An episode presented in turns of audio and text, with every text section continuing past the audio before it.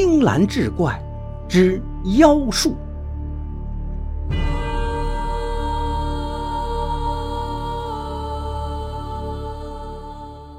话说唐朝初年，观察使王吉受皇帝委派，携带官银前往湖南监督某项工程。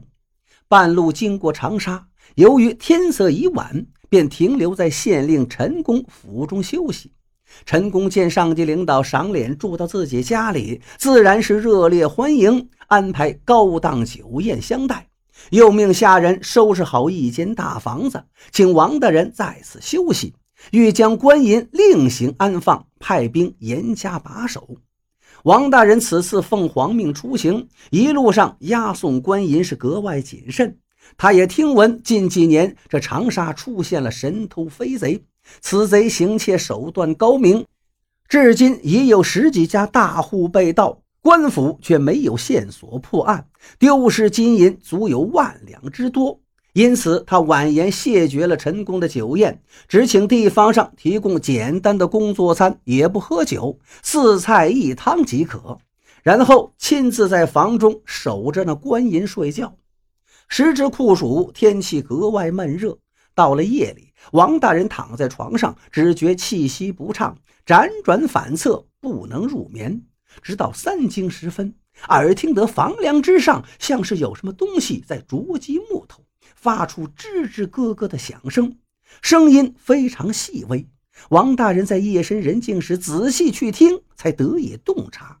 他心知莫不是有贼人觊觎官银，立即起身呵斥。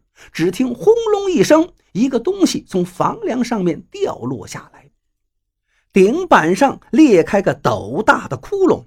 仔细一看，原来是只老鼠。不过此鼠大有不同，它不仅身形硕大，而且可以像人一样直立行走。王大人素有胆识，看着情形怪异，立即从床边摸到一根棍棒，打了过去。仓促之际，却没有打中。那大老鼠见势不好，准备溜之大吉。王大人手疾眼快，拿起枕边随身的印匣子，向老鼠砸去。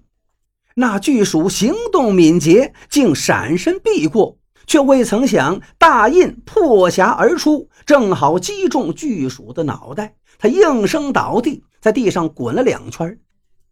令人想不到的是，鼠皮居然掉落一旁，那里面竟然是一个赤裸裸的男子。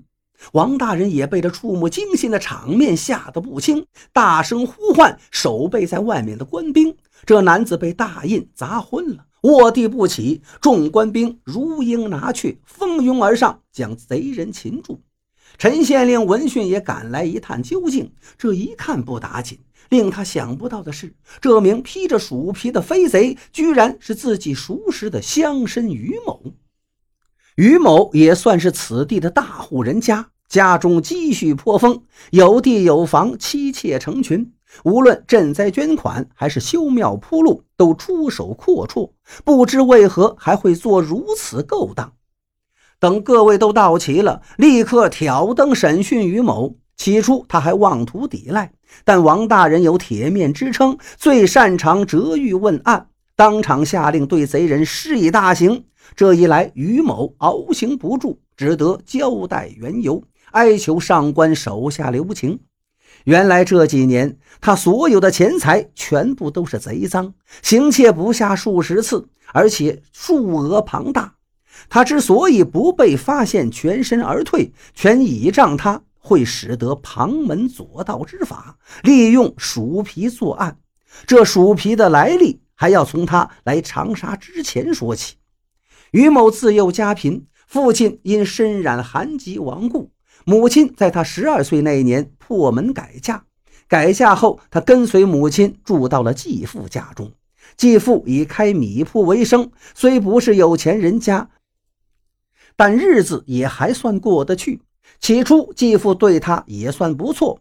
自从有了自己的骨肉之后，他对于某是越来越差，竟把他视为眼中钉、肉中刺。最后卷了套铺盖，把他扫地出门。于某无处投奔，亲娘对此也没有办法，这使他异常伤心。在集市中要饭，常常被人欺负。有一天，他独自一人来到河边，回忆起这些年来的事情，越想越伤心，打算投河一死了之。恰巧被一路过的道人相救，随之询问于某轻生的缘由。于某没有隐瞒，从头到尾如实讲出。道人听后笑道：“铜臭困人耳，但此等小事不必轻生。只要你拜在我的门下。”我传你一些本事，保你今后锦衣玉食，富贵无忧。于某以为遇到了仙家，急忙叩头拜师。道人将他带到家中，在柜子里取出一个大口袋，对他说：“这里面装的都是本事，你伸手进去摸一个出来，摸出哪样，我便传你哪样。”于某伸手进去，感觉里面放的都是一卷卷类似皮囊之物，层层叠叠放在一起。他随手取出了一件，却是一张老鼠皮。他茫然不解，正想询问究竟，却听道人说：“我传你几句咒语，你便可钻进这鼠皮中。旁人看到，只会认为你是一只大老鼠。此后无论何处，你尽可随便出入了。”道人随即传授于某咒语，让他头顶鼠皮，足踏钢布，向北斗叩首，默念咒语二十四遍，向地上一滚，身体就裹入了鼠皮之中。另还有一个皮囊挂在身边，可以将偷来的财物藏于其中。再念一遍咒语，就可将鼠皮解脱，还回人形。于某知道这是遇到高人了，得了异术，出山后。不到几年，就用此法行窃致富。王大人听完，暗暗称奇，又问贼人在此次败露之前，可曾有失手之事？于某答道：“此术神异莫测，只是在两年前碰到过一个同门，才被对方窥破，其余均无败露。这还是两年之前。”于某见到一位打扮高贵的客商，携带银两颇多。就动了行窃之念。当他披了鼠皮，正想动手之时，不知道从哪儿跑过来一只大猫。于某马上施法脱开鼠皮逃生，哪曾想那只猫就地一滚，变成人形，抬脚将于某踩住。原来对方是他的一个同门师兄，但法术道行高深很多，他不用任何皮囊就可随意变换。他念同门香火之情，就放掉了于某，并告诫他不要再做类似之事，否则得不了好下场。于某受惊不小，从那儿开始一直没有再行窃。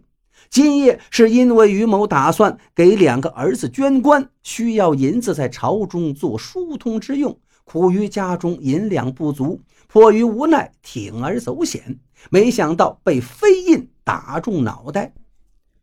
以致败露现行，被官府擒获。